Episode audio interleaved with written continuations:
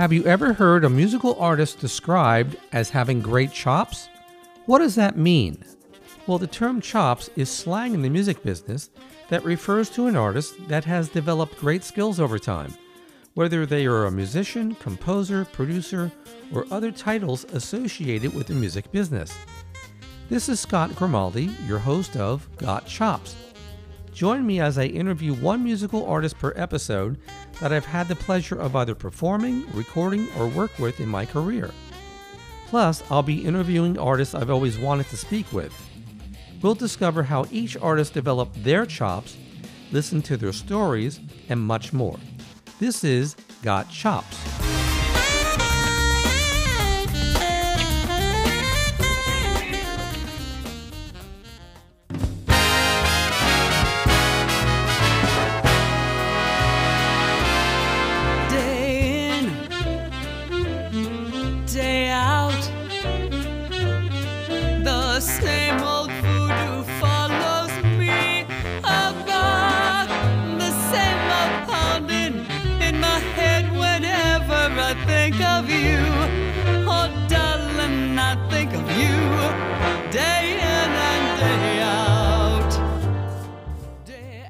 According to a New Jersey Jazz Society review, today's guest artist has garnered a widespread reputation as a first rate vocalist. She has fronted legendary big bands that include the iconic Benny Goodman and Nelson Riddle orchestras and is a sought after vocal coach for more than three decades. She has an unmistakable sound that separates her from other vocalists, as you can tell from the track I'm playing right now of her singing. I'm proud to say that we have played on many gigs together throughout the years, in addition to recording on her first studio album that she asked me to be her producer and arranger. Without a doubt, this lady's got chops. Please welcome my good friend, Sandy Sasso. Good morning, Sandy. Are you there? I am Scott. I am here. This is a great thrill for me. Thank you so much for agreeing to do this interview with me. We've known each other for years, but now I would really like to introduce you to the world of people that don't know you. Um, that's probably far less than the people that do you, know you. So um, uh, thank you. I can't thank you enough for doing this. Oh, that was really kind. Um, and of course, you know, anything involving you, I'm right in, so it doesn't matter. Well, thank you very much. Well, we've known each other a long time, long time. So I have a, a number of questions that I'm sure my audience is going to really um, appreciate um, hearing the answers to. So, what does the musical slang "got chops" mean to you? Well, for me, actually, for me personally, it means the lack of fear to try something new. Uh, you want you want to stretch yourself out of your comfort zone. Now, this goes without saying that you have the skill and the ability to achieve that.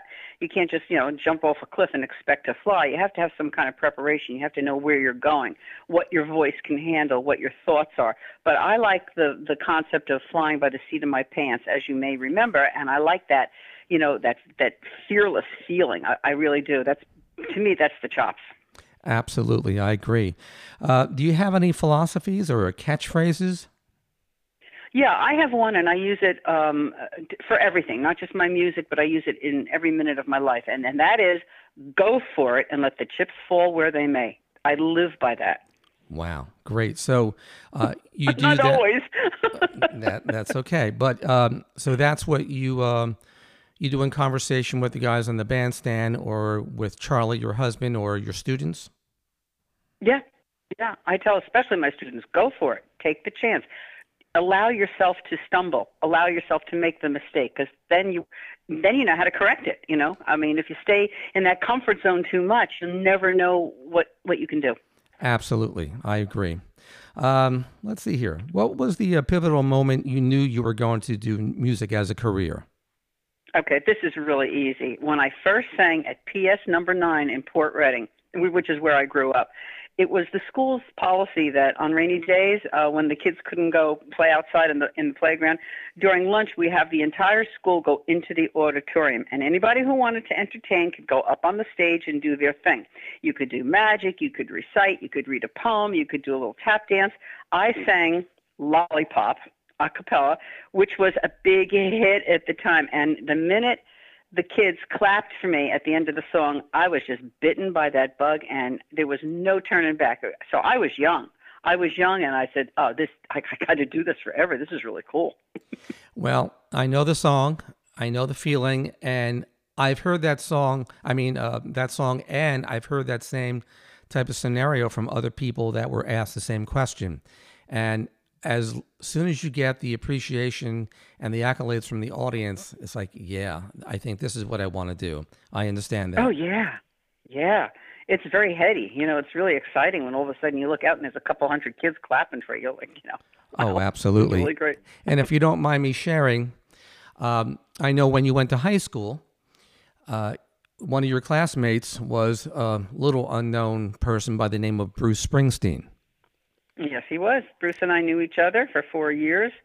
Um, we have a little bit of history, but that's not my place to talk about right now. But yeah, I went to school with him for four years. He knows me and I know him. And I have to say, as an aside, I'm very proud of his achievement. He is uh, big. You know, he's big. He's like Frank Sinatra big. He'll never ever diminish because he's made such a huge impact. And in high school, you would have you would have walked past him and not looked twice. He was just quiet, shy, you know, unassuming, kind of a little funky haircut, you know. But you know, I mean, we weren't buddies. We didn't hang out. We'd pass each other and say, "Hey, how you doing? Hey, how you doing?" That was about the extent of it. I was in a different, completely different circle than he was. But uh, yeah, I know him well.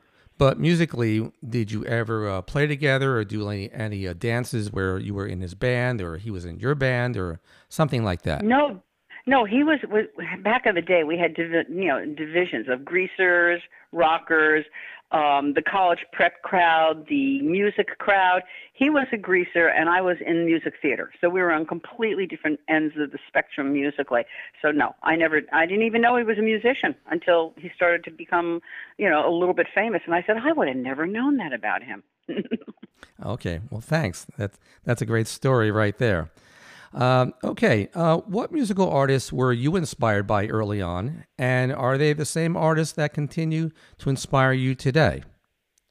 You know, Scott, that's a, that's an interesting question. I was I as a young singer. I mean, young, like not even working professionally, just as a kid messing around.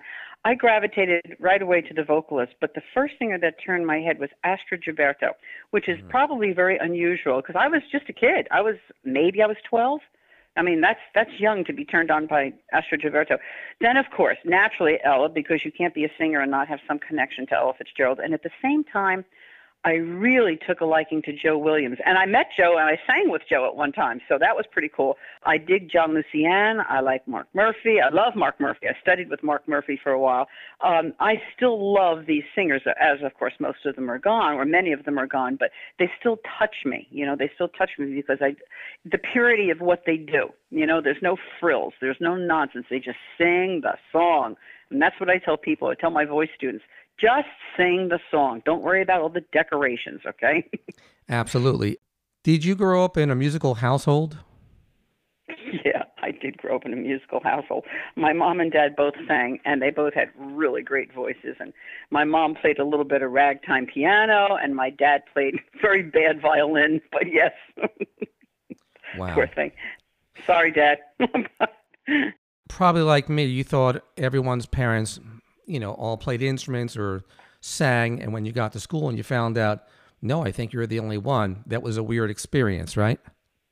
Yeah, except that my parents did. You know, like they would sing in the church choir for a while, and you know they were always singing with their friends. You know, of course that was, I'm sure, fueled by a little seven and seven, which was the big drink back in the day. Seven and seven, or what was what did they drink back then? I think Manhattan's was another thing. And you know, you get a couple of drinks and four or five, you know, couples, and they're all singing their hearts out. That's what they did they hung around, they played some cards, they drank a little, they sang. It was really, you know, you could hear it from down the hallway in the bedroom, and it used to just make me very, very comforted knowing that all that good stuff was happening down the hallway. Yes, absolutely. You mentioned uh, Mark Murphy as one of your uh, vocal coaches. Um, what age did you begin to study privately? And on the piano, of course, you what you play, you're a vocalist. Yeah, yeah. Uh, who else did you study from?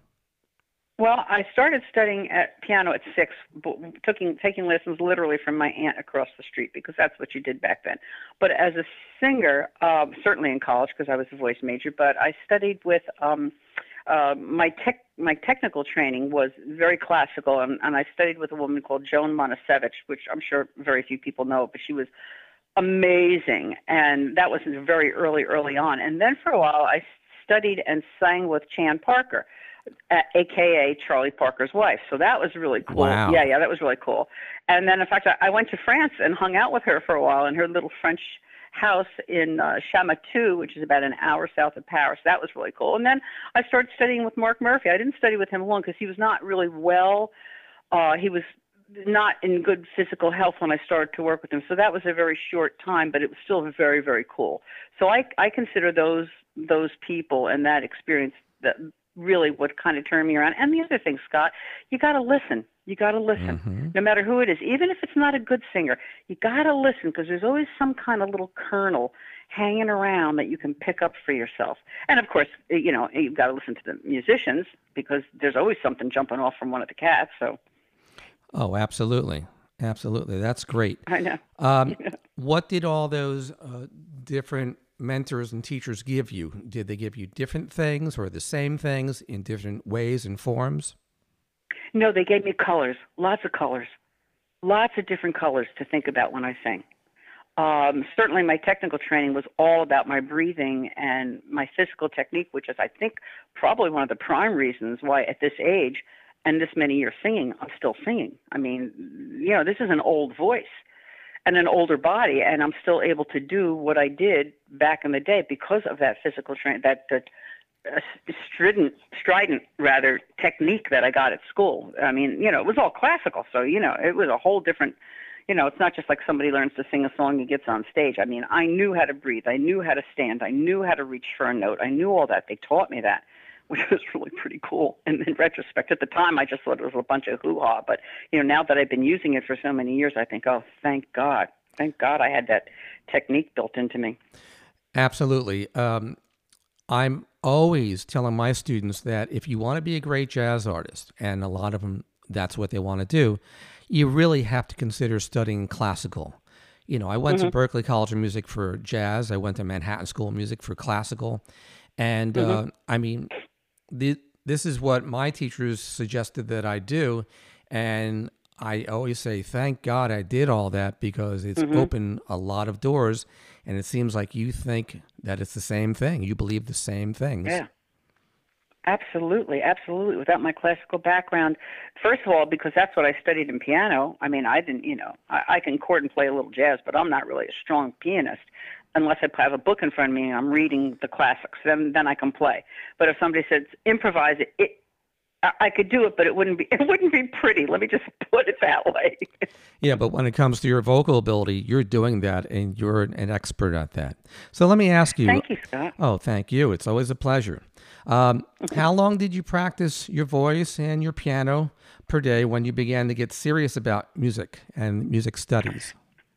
Well, I'll tell you the truth, and people don't want to hear this, but I'm going to tell you the truth. I practice very inconsistently. Sometimes I don't do it for days, sometimes I do it all day. It's got to be, all right, get to the piano, which for me is the hardest part. Go sit at the piano and start to practice. Once I'm at my instrument, I, I'm good for hours and hours and hours. All of a sudden, like, it's dark out, and I'm like, oh, what happened? But and then there's days days I don't even go near it. I don't even go into my studio. You know, I just walk right past the room. But you know, that's how I am. I'm. It's either I'm in the mood or I'm not in the mood.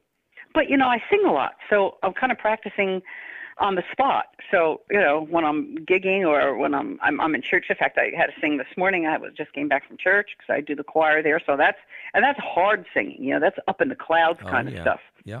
You know, they write like, you know, high E's and high F's are part of the normal church music. So that whole part of my voice gets a real strong workout weekly. Well, you said something that uh, young musicians, unfortunately, right now, uh, do not have the same experiences that you and I had, where, oh, I'm on the road with a big band. Um, oh, I'm playing clubs six nights a week. Yep. Oh, I'm in the studio five nights or five days a week, and you're constantly, you know, working on your chops. Uh, Yeah. Today, they've got to practice uh, and play, you know, in the comfort of their own home with recording equipment, and you know, get inspired by that. But it's a shame, you know, they don't have the same opportunities that we did back then.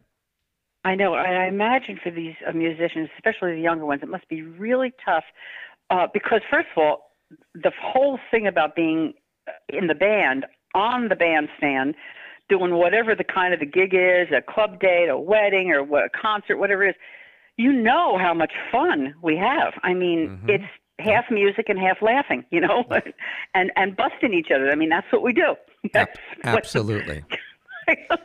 and and to be uh, it's all, all well and good to have a nice recording set up in your basement, but you got to be out with the people. You got to connect with the people. You got to talk. You got to breathe the same air. It's really, really the only way it, it it makes you for a rounded, you know, musician. Absolutely. You talked about going to college and studying. Um, so you were a music major in college. Where did you go, and what degrees did you receive? Well, I started out as a voice major and a piano minor at Westminster Choir College in Princeton. So uh, that was a, an amazing two years. One of the things that I loved about Westminster, and one of the things that I did not like about Westminster, uh, which is why I left after two years, was you were immediately into the either the uh, church organist program or the teaching. So I said, all right, let me go into the teaching. One of the things I loved about Westminster was I student taught my second year there, the second semester, the whole second semester, I taught at Princeton Elementary School. It was, I mean, normally you don't get to do that till you're a senior. You start teaching in your sophomore year at Westminster, and I had three classes at Princeton Elementary School, and I taught them every week. Wow. And once I did, yeah, and I did that, and um, I was really good at it. And the principal offered me a job on the spot, and I hated the politics, and I said, I'm, I can't do this. I can't do this. I can't. I, I could see it, and I was just only in there for a few hours a day, and there was so much going on. So after my second year, I said, A, I'm not going to be an opera singer. B, I don't think I want to teach in a school system, and I know you do. I know a lot of my friends do, and so I and C, I need to go out and start to practice singing and build up my chops. So I hit the road, never looked back, and then ultimately, I got the bug. I said, you know, I got two years into this. Let me finish my degree. So I did. I went back to Monmouth University, and um, I got my Bachelor of Arts, um, magna cum laude, by the way, um, in communication with a theater concentration. And I was the last student to be awarded that specific degree. So that was very cool. Uh, wow. Bachelor of Arts in Communication with the theater concentration. Yeah. And I graduated with high honors. So that was really, really cool. Excellent. Ah, she's smart. She's not just a pretty face. Exactly. Exactly. So speaking about chops, how did you develop the personal discipline to develop your chops? And is there anything in your upbringing that seemed tied to development of personal discipline? Yeah, uh, I grew up. Uh, uh, uh, my dad was a plumber. I was a blue collar kid growing up in a real tough little Italian neighborhood, and you develop chops at a very young age. Otherwise, you'd get the stuffing kicked out of you. You had to be strong. You had to be tough. My mother made me have a set of chores daily. I knew I had to work. That was what I wanted to do to get my allowance, which, by the way, was 25 cents a week, which is hysterical. Yeah, well, that, that buys a lot of penny candy, 25 cents a week, you know? Yes. And I had uh, specific chores I had to do. My mother and dad were not um, pushovers, but they weren't too tough either, but they kept me on the straight and narrow. I was a pretty wild kid, as you could probably figure out by my personality now. I was, you know, I was pretty wild and, you know, kind of flew like the wind. And uh, I had to do certain things and I had to get things done. It was expected of you. And all the kids in my neighborhood were the same. Wow. And you know, while while not getting hit, you know, like my parents didn't believe in it, I, I would get a crack once in a while from my mom if I really pushed her to the edge. And I I can remember think when I tell people that they're like, "Oh my God, that's horrible," I go, and I say, "No, it wasn't," because when my mother picked her hand up to me, I knew well and good I deserved it. And that's the difference. It was rare. It was very rare. I could probably count it on my whole life growing up on one hand, the time that my mother would give me a whack. But uh, my father never. He would never raise his hands to me. But my mom, she was quick. Uh, but that's because I pushed her right over the edge. And when it happened, I'd go, okay, well, she warned you, and now you got it. But that's how it was. It was discipline. It was hard work. It was no nonsense, or you paid the price. And I'm grateful, really grateful, Scott. My parents are tough, tough Italian, blue collar Italians. And it was great. I had the same upbringing. I tell my students that, and their jaws drop. Oh my God! You know, uh, did you call DYFS? No, there's no DYFS. That there was no DYFS. That's the way it was. So let me ask. There was no DYFS. right. What's DYFS? So God. let me ask you. Um, do you have any daily routines? Um, my daily routines are not usually re- revolve around music. They are always a workout in the morning or sometime during the day. Uh, cleaning my house, that's a daily routine. I'm Italian. This is what I do. Thinking about the meal, I'm Italian. This is what I do. Hanging out with Charlie, you know, my husband of, God, how many years are we married now? Let me think. A long time. Oh, I know, 50 years. Wow. Can you believe it? I know. Realize we're like dinosaurs. Nobody's married 50 years anymore. If anyone out there uh, knows who Charlie is, you know how long they've been together, as Sandy just said. But uh, Charlie is an excellent guitarist, and uh, we've gigged together many times also. Please tell Charlie I said hi. I will. He is. He is a wonderful guitar player, and that's how I met him. Like I'm, I'm going to divert a little bit sure, off the story. No problem. I had just moved to Staten Island. I had left home. I was 19. I had 68 bucks in my pocket. I had no idea where I was going. Landed in Staten Island the first job I could get was as a waitress because you had to have money, and I figured if I was a waitress, I'd have food, which I did. And my girlfriend got a job as a waitress. The two of us, we had this really crummy apartment that had roaches in it, and but hey, we were 19 and we were on our own and we were flying high. And I worked at this really far out place that had a piano bar. And at the piano bar was Charlie, and it was a, the Charlie, the CR trio, Charlie Rogerello. It's the CR trio, and that's how I met Charlie. I said, hmm, guy's kind of cute. Plus, and I know this sounds really shallow, he had a red Corvette, and that was candy. oh, boy. Let me ask you did you ever struggle with boredom? Uh, and if so, how did you overcome the, the desire to avoid practice in your formative years? Uh, no, I never struggled with boredom at all. Um, my nature, and you probably know this because we spent so much time together. My nature is um, my eyes open, and I'm going. I'm in fifth gear all day long until they close. I am flying as many hours as I'm awake. That's how many hours I'm zipping around doing something. I don't think I've ever been bored that I can think of in my natural life. There's I'm just my mind is my mind is very fast. It's always like I'm doing this. I got to do this. I got to go here. I got to do this. I got to do that. And of course, to to the chagrin of my poor Charlie, who is completely the opposite person. He is laid back and he's mellow, and I'm flying around him like a you know like a whirling dervish all the time. What was the defining moment you knew you were really good at your craft, thus achieving your chops?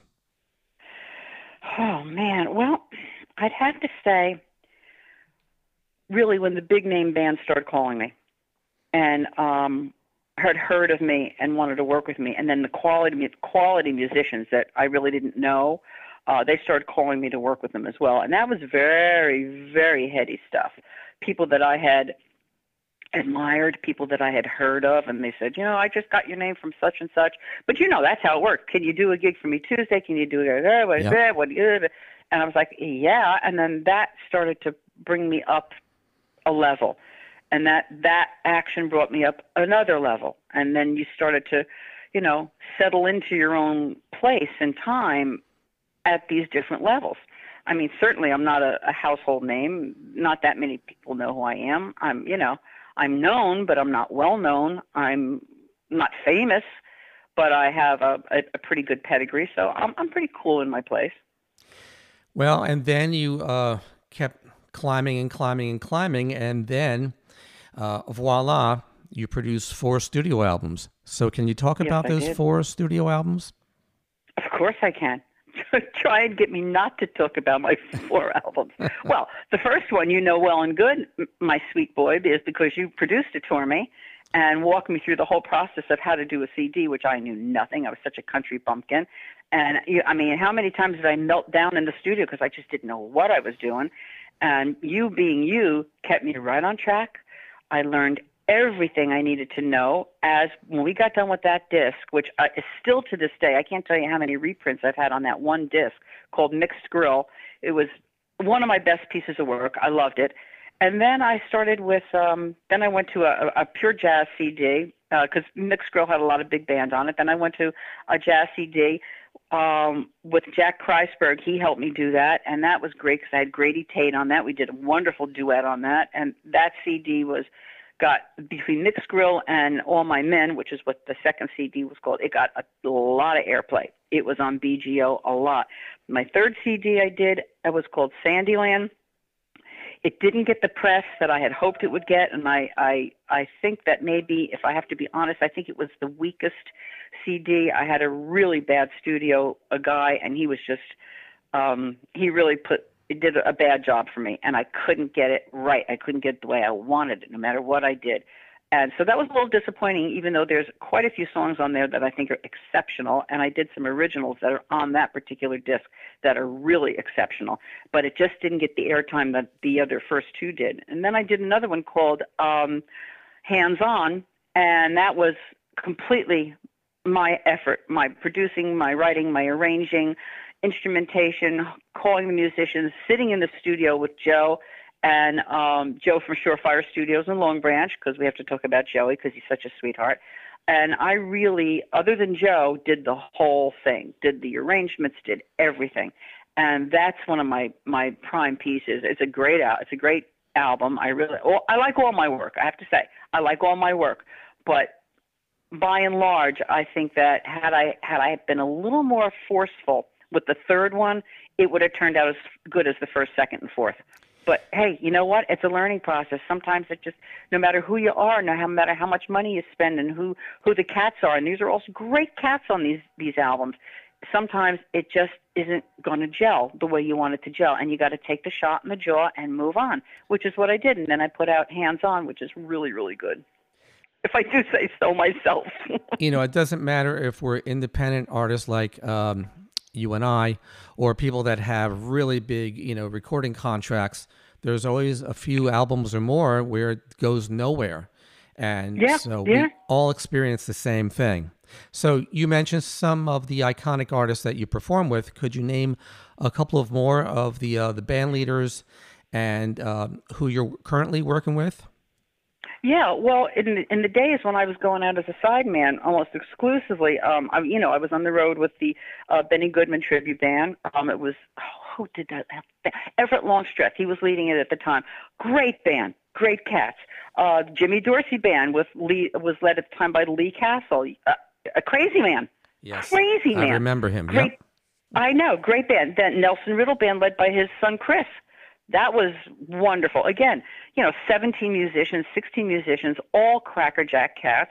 Uh, I sang with Joe Williams at the Blue Note. That was really a thrill. I sang with Bobby Short. I, Grady Tate did my CD. Um, I did uh, President Reagan's inaugural um, scores with scores of incredible jazz cats. I mean, I still do. I still work with these amazing guys. I I did my own tour in Brazil. I toured in France. I toured on the Caribbean islands. So you know, I'm okay. I got a little bit of a I got a little bit of a pedigree, and, and and that's good. And I keep waiting. You know, I mean, I can't even name the cats that I work with that are so amazing. I mean, names that most people, except for the inner jazz circle, would not know because Mm-hmm. they're not famous on their own. They're sidemen. Right. They're exceptional sidemen. But you know, it's not like you say, "Oh, Diana Krall." Okay, we know who she is. Well, who's her bass player? Who's her drummer? Who's her? You know, you don't know. You don't hear that. You hear Diana Krall's name or you know other names like that, but you don't always know who's behind her and that's who I have. I have all these amazing musicians that I work with consistently, and you know it's great and a whole lot of fun. Needless to say. It's funny because my wife and I went to the PNC Arts Center last week, and um, we had tickets to go see James Taylor. He's got Blue Lou Marini on saxophone, who is the original saxophonist with uh, SNL. He was a blues brother. Uh, everybody who's anybody, and the the drummer. I'm going. Wait a minute, that's Steve Gadd. I mean a who's who in the dr- drum world. We worked together many Yeah. years ago in recording sessions, and yeah, Yeah. again, I went to uh, the couple we were with. We were with. I said these are like. Uh, you know, extraordinary musicians, and some of which I've worked with, and people don't know who they are. You know, but without Yeah. them, you know, he does. You know, his band doesn't sound as good. Yeah, yeah, I know. But like most people would not know unless you're in the business who Steve Gadd is. Most people wouldn't know. Exactly. You know, because he's, I mean, we know that he's a monster. I mean, you know, I mean, Marcus McLaurine did a lot of my bass work on my CDs. Who who knows Marcus McLaurine? Right. If you're a jazz musician, you know who he is. You know who uh, Carlton Holmes is. Carlton Holmes did a lot of my work. If you're not in the music business, you're not going to know who these cats are. And these are monster players. That's right. you know, Gary Mazzaroppi on bass. Gary did a lot of my work. I mean, you know, uh, Bill Easley. Bill Easley did almost all my uh, horn work on my last three albums. I mean, who who knows Bill Easley unless you're in the biz? Exactly. You know, they don't. Ca- uh, just, and that's what that's what the music business is made up of: scores and scores and scores of incredibly talented cats. mm-hmm. And and and it's good for us because we get to hang out and play with them. Oh, and hanging out is one of the best parts. So, speaking of these monster musicians, how would you describe the feeling of locking in with these musicians, and with whom do you feel the sense of playing in the zone most profoundly? Oh gosh, I lock in uh, uh, two ways. One is I relax, and the other way is I control. And that's a real fine balance, especially with the big bands. As you know, I conduct all my own charts. I get the guys in, I get the guys out. But because I know my charts so well, I can do it. Um, except sometimes the trumpet section is a little troublesome. They can be the Katzenjammer Kids, and you know just who I'm talking the, about. The trouble But- kids, yes. the trouble kids, but they're such amazing players, and I love them all so much. And I do. I have a deep affection for everybody that's involved in my life musically because it's not just doing a gig. There's a warmness, there's a love, there's a, a respect. You know, with every one of the cats that I've worked with, except for a couple of morons down the line, but they come and go, so it doesn't really matter because they they are out there. The the few that really stink on the on the gig. But what are you going to do? Oh, but yeah, um, we know. you know i mean that's just how it is it's just how it is and i i am very easy to work with but i know what i want and because um i'm professional and i'm kind to the men they um listen to me and when i say this is where i want it i no i want you to pick that up watch out or i'll yell to my drummer don't let it crawl. That means stay on especially on a ballad stay on that time don't lose the time you know things like that. And they know they know exactly what i want and they deliver. And because of that i can relax. And when i can relax then we're just all one it's just one sound it's one thing. You know it just kind of comes out as one beautiful color is what it does. Absolutely. And I'm going to um I'm going to tell my audience a little bit more about you based on what you just said.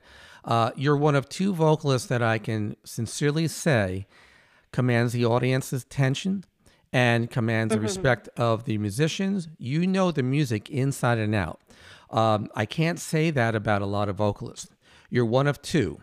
The other musician, the other great vocalist like yourself, is when I was working with Aretha Franklin. She knew the music. Oh, Uh, she jeez. told her conductor. The conductor knew what she wanted. She would turn to the musicians. Um, she she commanded, you know, control throughout the whole thing. But that's why she was tops, and I hold you in the same high regard. boy scott you just made my the hair stand up on my arms wow that was really amazing to be even mentioned in the same breath with her because she is the queen. She is the queen. Nobody can touch her. But and that's in terms of you know running the show. And that's but you know i've been doing it a long time and i learned. I learned from having i had a couple of bands early on that just just did their own thing. And you know i didn't know how to control it. I was a young singer. What did i know? Yep. i learned quick though. I learned quick. Well, again, it comes from your background. You you're not uh, a quote unquote just a vocalist. You're a musician, and Yeah. uh, you paid your dues and you hung with the guys in the band and you saw how things worked. And uh, in order to be a great leader, you have to be a great sideman. And I know you and I have talked Yeah. about that quite a lot. So. Um, and you're still doing the same thing. So anyone out there that hasn't seen Sandy Sasso perform, uh, go and find out where she's performing, and we'll talk about that at the end of the show. And certainly get her CDs. Get you know they're phenomenal. So let me ask you this: I I, pro- I know the answer already. Uh, all artists take music seriously, as we just talked about. But do you incorporate humor in your career as well? Oh God, you know I do. I know. I'm probably one of the funniest people to work with Oh, absolutely. out there, out there. I mean, I have the guys in the band cracking up through the whole gig. I mean, there's always something going on, and I include the audience in it. So everybody's. I mean, I, there's 600 people out there in the field, as you can get on these summer concerts. Uh, not so much this year because everyone's just coming out of the woods after COVID, but you know, they are privy to the joke, just like the guys in the back. And I mean, it's you know, uh, it, it's constant.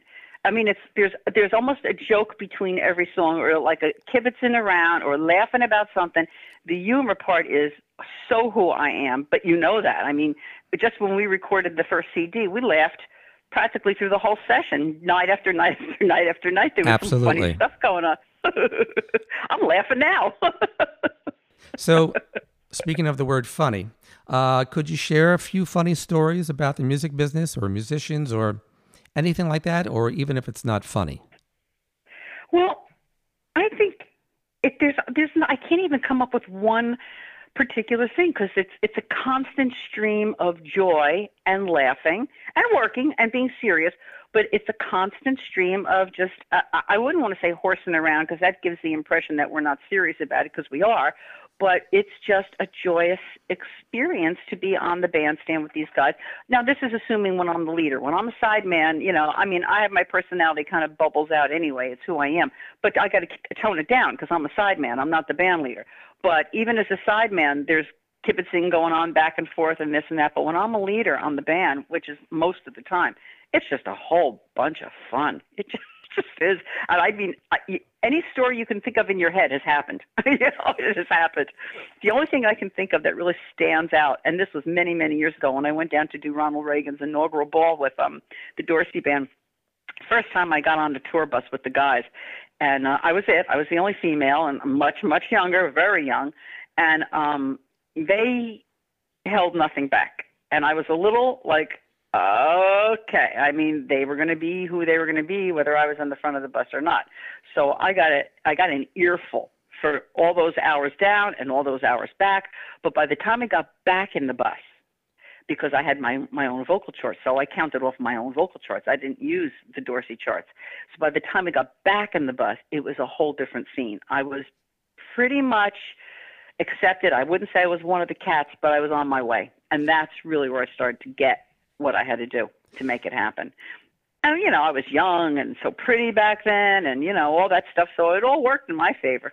Well, that's exactly what I said before. That you command the uh, the attention of the audience and the respect of the musicians, and everyone sits up straight when you come on out. They know that you know everything that they're going to be playing. You know the chart inside and out, and don't mess up. Yeah, so, yeah. I mean, that's and it can happen. People make mistakes, but those things don't count. That's just being a human being. You know, you don't even consider that. You're just being a human being.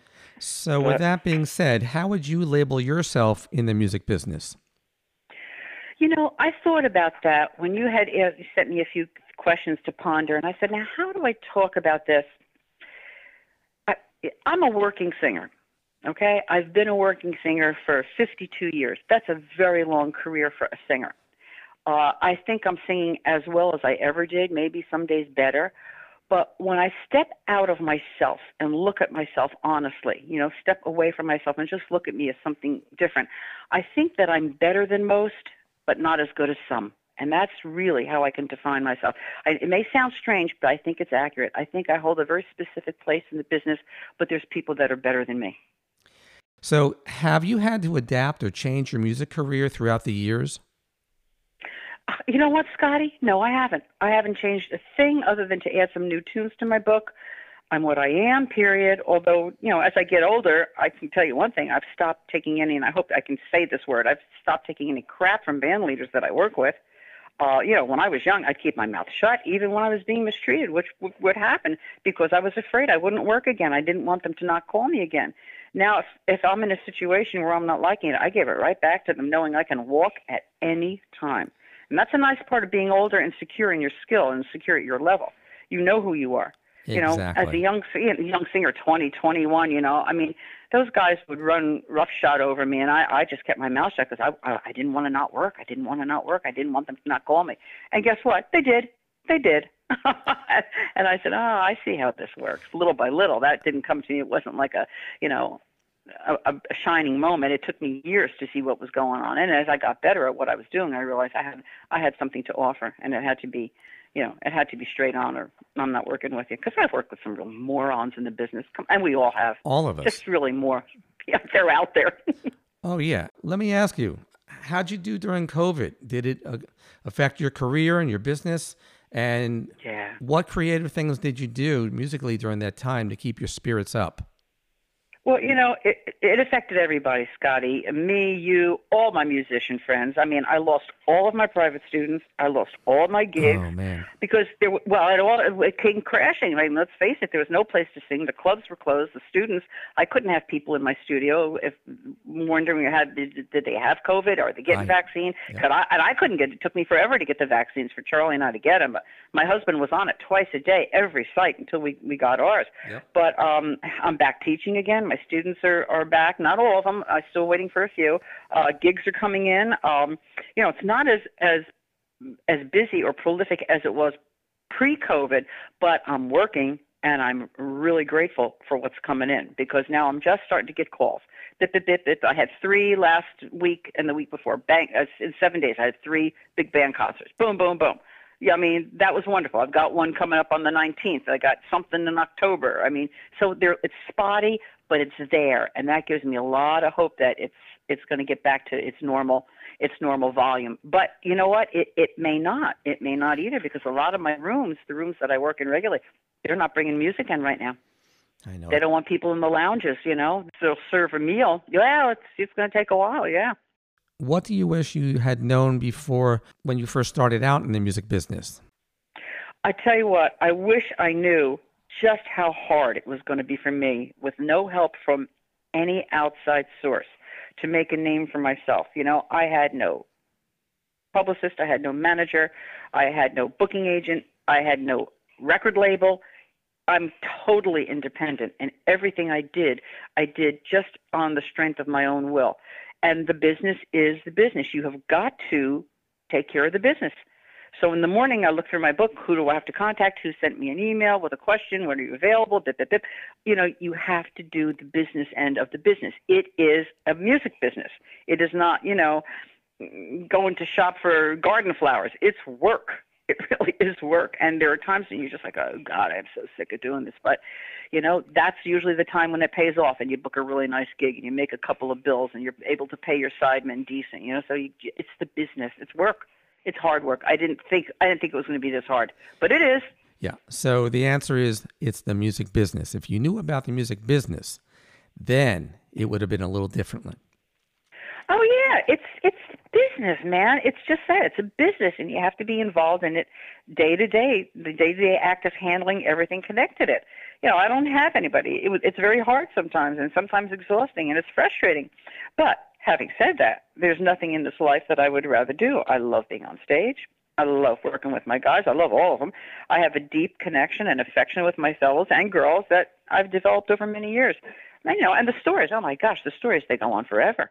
52 years of crazy stories of these guys. Absolutely. So, talking about going back in time, uh, if you knew back then what you know now, um, talking about young artists, what young musical artists are you presently inspired by or listening to?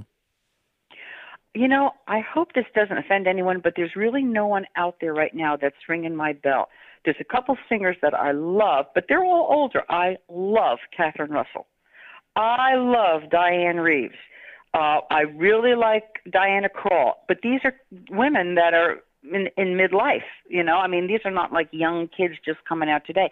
I'm not tuned into the young singers. When I hear them, I keep saying, yeah, but why are they singing it that way? I find a lot, and this is just me. This is my opinion, and that's all it is. It's my opinion. You know, it's like a belly button. Everybody's got one, you know, and this is mine.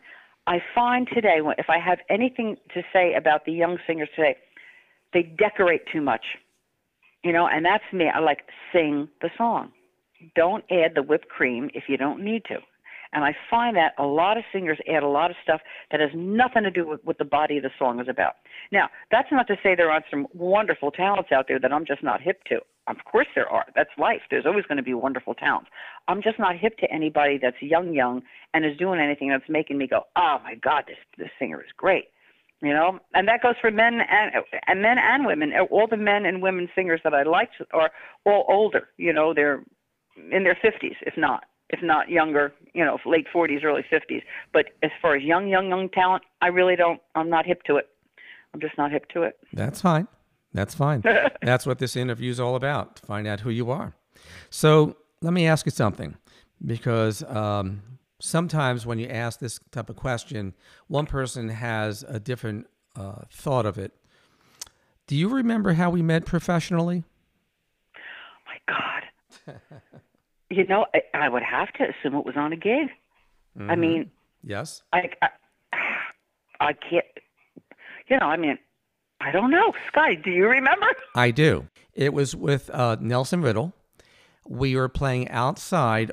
I remember playing in, I guess it was Hoboken, overlooking the uh, west side of Manhattan, yeah. and it would always be, yeah. it would always be at the time of the day when the sun would hit the city, and the city would be golden red.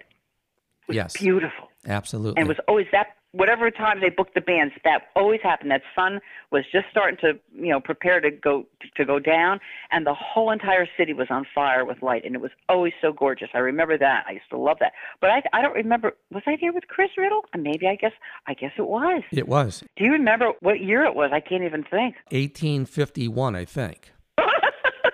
yep. Probably. and then we found out we were going to be together a number of more times with uh, Nelson Riddle, and then then I think you booked me for your big band, and then everything got rolling. One thing led to another. Yeah. So let me ask you, what advice could you share with someone that is listening to you right now, that is now is probably inspired by you, I'm sure of it, and is dreaming or thinking about doing the same thing that you do? Well, here's my advice never give up. You follow your bliss no matter what obstacles are in your path, because they will be. You got to know that going in. It's not going to be a smooth walk. You will come out the other side, and you will come out in a different place with a different set of skills. And uh, if you're lucky like I am, with an arsenal of wonderful musicians at your side. But if I if I walked away every time I got a shot to the jaw, I'd never be where I am now. You just got to roll with the punches, baby. You got to roll with the punches. One of the questions I ask at the top of all the artists is, "What are your philosophies or catchphrases?" And then we, as we go through the interview, I'm hearing all the things that it takes to become a great vocalist, a great musician. It's really blood, sweat, and tears. Uh, yeah. And then that's learning your music, your craft, uh, learning yeah. the business. Okay. So I have a catchphrase that I think really ties in together everything you were talking about. So it goes like this It's not my way, it's the way it is.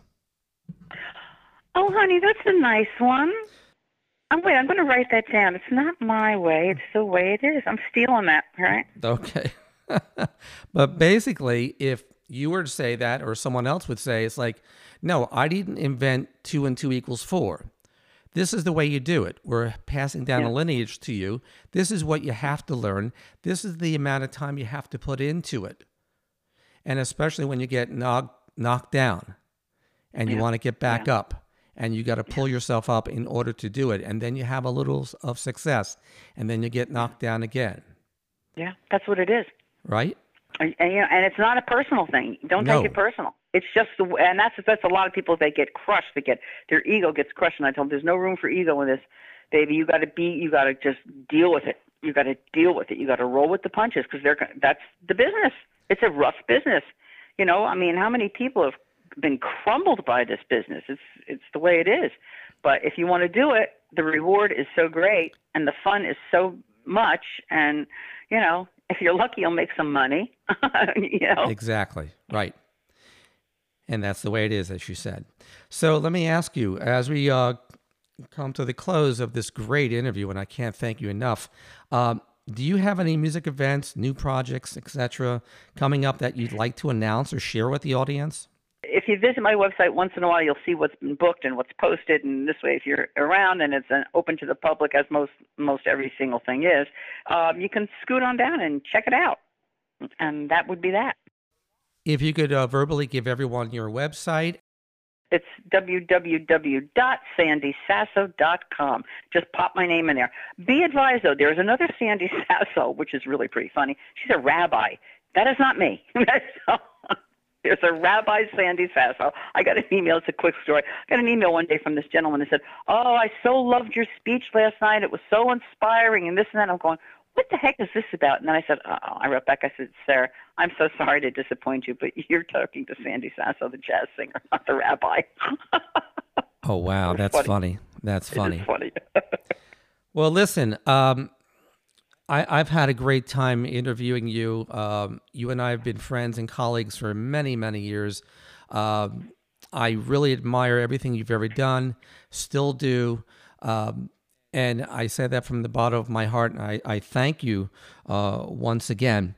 And I, I encourage everyone to go out there and listen to this great artist. She's got four great albums.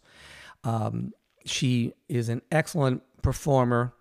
She's a great producer, uh, composer. You got to listen to her compositions too. It's really wonderful, and hopefully in the in the future, uh, we're going to have some people in the audience that are going to come up to you and say, "Hey, I heard you on that podcast." Oh, that'd be fun. Well, Scotty, I can't thank you enough. First of all, to hang out with you for an hour is wonderful because we never get to do that just one on one. We're always squeezing a few conversations in on the bandstand. So this was an awful lot of fun for me, and I thank you for thinking of me and for all the kind words. I mean, really, you kind of blew me away there for a while, but I really enjoyed it. It was just great, and I hope this whole thing that you're putting together is successful and brings you much joy. And we'll see, right? Well, thank you. You couldn't have been a better guest. I, I thank you so Aww. much. Thank you so much. You're welcome, honey. You're welcome. We'll talk soon. Take care, Sandy. Bye, dear.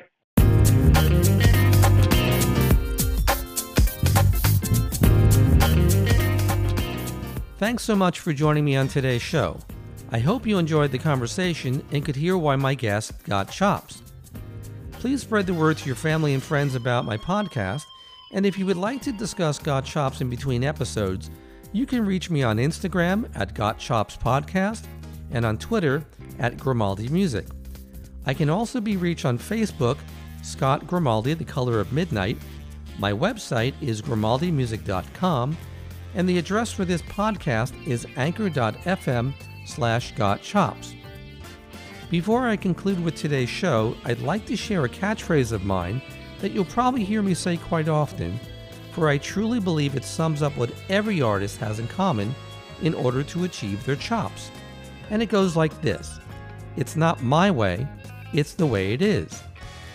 Join me on the next episode when we discover why my next guest got chops.